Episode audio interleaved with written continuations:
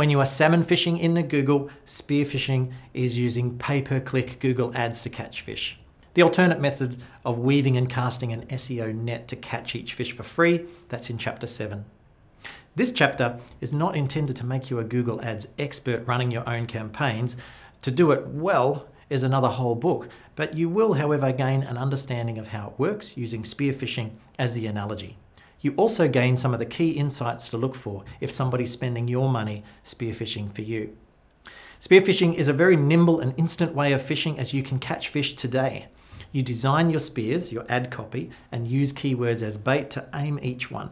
You can fire spears as often as you wish, but you must pay for every spear that catches a fish, as you cannot get it back, even if that fish turns and swims away. Every time you fire a spear, you want to optimize the chances of catching a salmon and not just any fish. Salmon are the ones that you get to catch, kiss, and close for caviar. But the Google Ads tools are very powerful.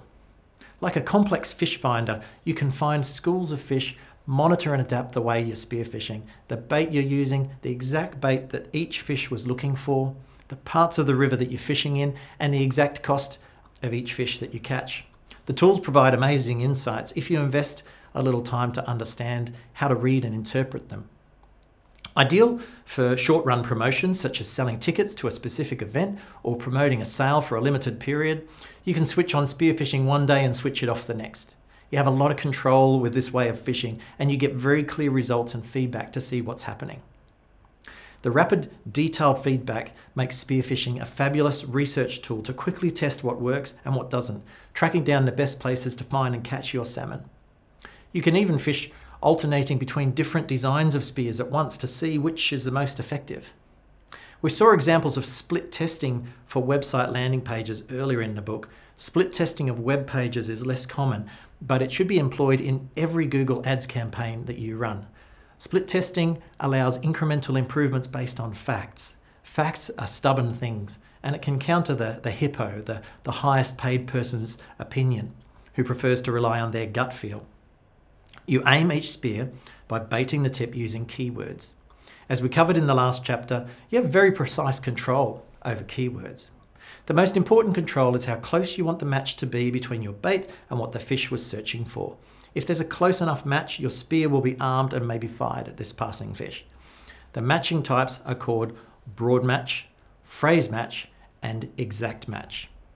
There are more factors that influence whether Google fires your spear coming up later in this chapter, but first let's look closer at these keyword matching rules. Broad match keywords have the widest scope your spear gun is very sensitive and will arm ready to fire at any fish searching for something that loosely matches your bait. We saw an example of this previously in the last chapter where Google matched kids searching for unblocked potty races to play a new game on the school network with the keyword of unblocked toilet. I view most broad match keywords as quite leaky as they can drain your budget away if you don't have the discipline to see what the passing fish actually said in its search. By referring to the Google Ads Search Query Report, you can identify actual search terms. These are the exact words typed into the Google search engine which caused your spear to be fired when it caught that fish. It is how we discovered that sudden burst of searches for unblocked potty races uh, from the last chapter. Yes, with Google Ads, you can truly listen to the fish if you know where to look within the tools. Google Ads also uses machine learning to recommend campaign improvements, and mastering this is how you become a salmon whisperer. Phrase match keywords are identified by quotes around the keyword. This tightens the scope by only triggering when the search term that is heard contains similar words in that same order. For example, your spear that is baited with sales trainer will not arm for a fish searching for trainers on sale. It will, however, still arm for any passing fish looking for telephone sales trainer and sales training manual because both contain your sales trainer bait as a closely matched phrase. Using exact match is like fitting a red dot laser scope to your spear gun. This format is in square brackets and the, the bait must precisely match what was searched for for that to fire. These do not normally appear in a brand new Google Ads campaign. These are added when you discover an absolute sweet spot of a keyword that appears regularly and is proven bait which lands excellent salmon. Use exact match for that. You must catch kiss and, close a few salmon, and you need to kiss a few toadfish along the way to discover which ones work and uh, which ones are really worth it. So, as a tip, look at close competitor websites for clues. If they're skilled, they are probably weaving an SEO net with their exact match bait, and you can discover them peppered through their website to test on your spears. And a final important type of keyword is a negative keyword. Those are the keywords added to a list which act as a kind of repellent on your spears. They don't arm the spear, they only disarm it if the negative word is detected, such as the word auto to prevent your electrician bait arming for the term auto electrician.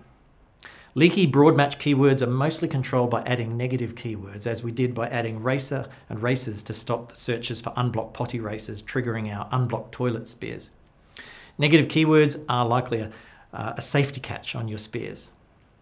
So, broad match, phrase match, exact match, negative keywords, it sounds complex, but this level of keyword control is especially important. You're paying good money for every spear that lands a fish, so you want to make sure you're aiming accurately for salmon, not just anything that moves. A poor aim and an itchy trigger finger can become a costly waste of time and effort, yielding few salmon. So, he who fires first. Of course, you are not the only fisherman in the river using spearfishing. There's others who also want your salmon. Only a limited number of spears are allowed to be fired per fish in a strict sequence determined by Google. There are two key factors which influence whether your spear is fired and where you are in the sequence. First, there is a maximum amount you're willing to pay for each spear fired compared to the other fishermen whose spears are aimed at the same fish. You are only charged if you are the one to catch it. Google calls this the maximum bid, and you are seldom charged the full amount, the higher the maximum you're willing to pay, the greater the chance your spear will be fired first. In the real world, this means your ad appears at the top of the search results page. Now, when I wrote this, Google had just changed the way spears are fired again. Google is favouring mobile devices, so now only three spear guns may be fired first. Then the fish must swim past all the other organic nets before some more spears can be fired. If yours is not one of the first three, it will be at the end or not at all and that completes the presentation of a single Google search results page for that one fish till it swims past again. So this is like Google holding a separate mini auction for each search a fish makes to determine what spears to fire and in what order. Being in the first three spears matters a great deal if you want to be seen. So, how deep are your pockets?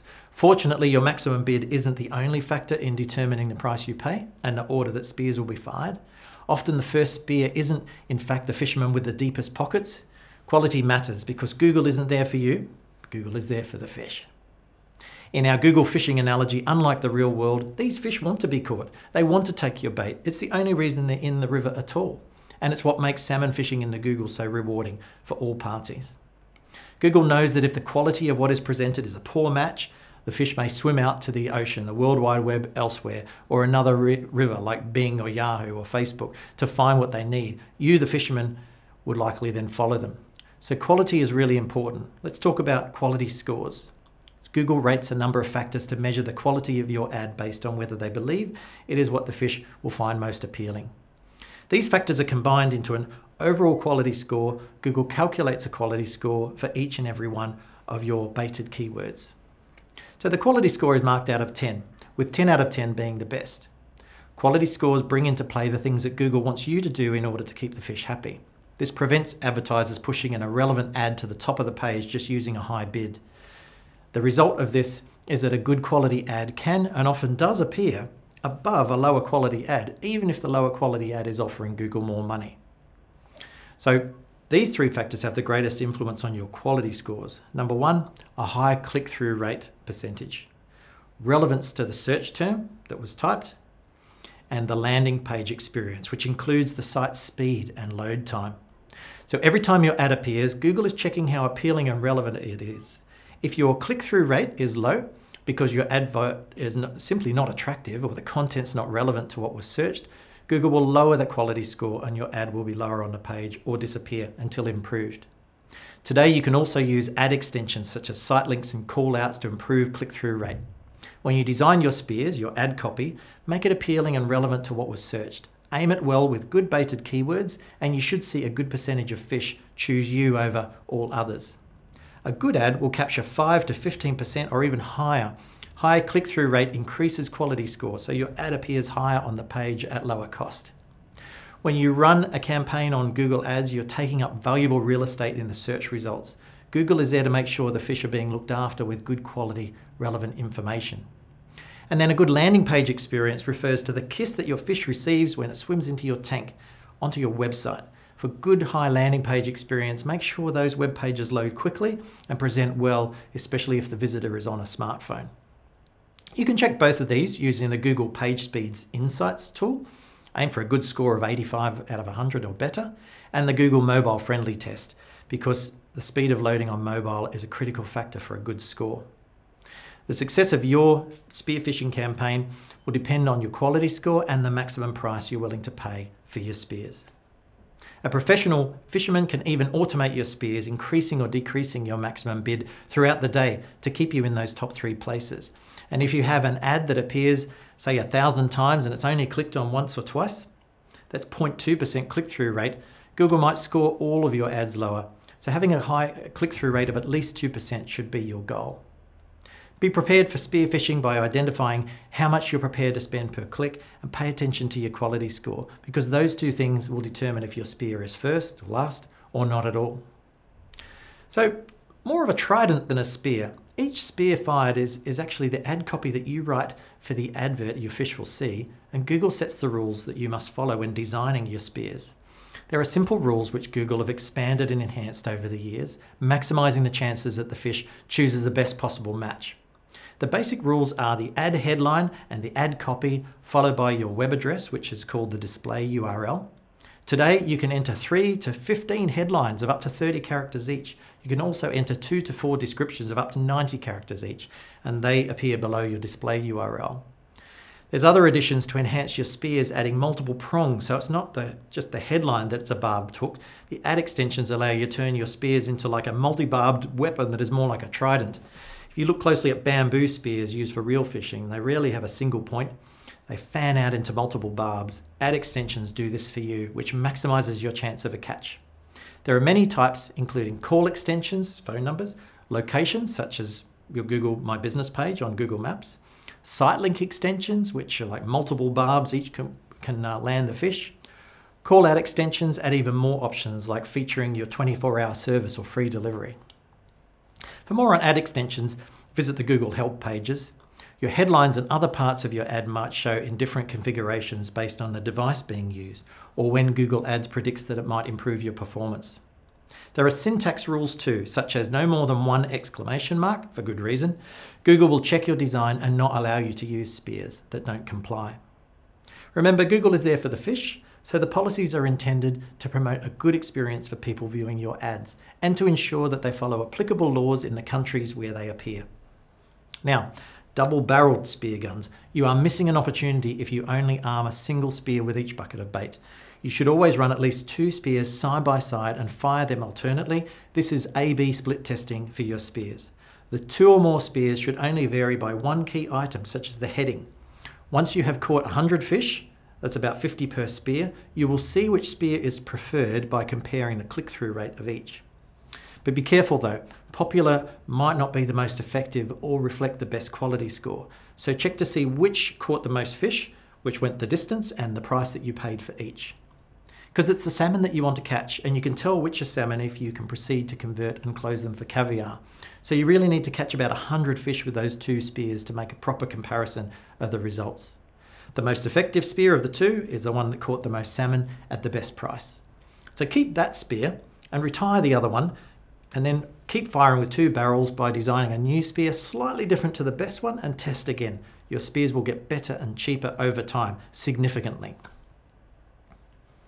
Now, the most intense battles at sea between classic ships were when one would turn broadside and give all cannons along one side a clear shot. So picture this when spearfishing. You're not holding a single spear. Imagine each as a double-barreled automatic spear gun. Each is armed with a single bucket of bait.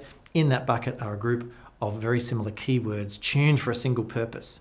The safety switch is protected by negative keywords which keep it from getting trigger happy at everything that goes by. You are likely fishing for salmon with different needs. Take dentists, for example. As a dentist, some customers need their wisdom teeth out, some want dental implants, others need pain free fillings, Each is a different type of customer and therefore a different breed of salmon. So you need a separate double barreled spear gun with its own bucket of bait for each type, specific to each need, and the spears are designed to appeal to that need. Negative keywords will be important with words like Thailand, for example, to avoid firing expensive spears at fish wanting dental implants in Thailand. In Google Ads terms, each of these double barreled spear guns is an ad group. It can have one or more spears targeted to a single breed of salmon. These are gathered together into a campaign. Now, you might need only one campaign in total. The reasons for having multiple campaigns are related to controlling budget, such as allocating a maximum daily spend for wisdom teeth ads or for another city.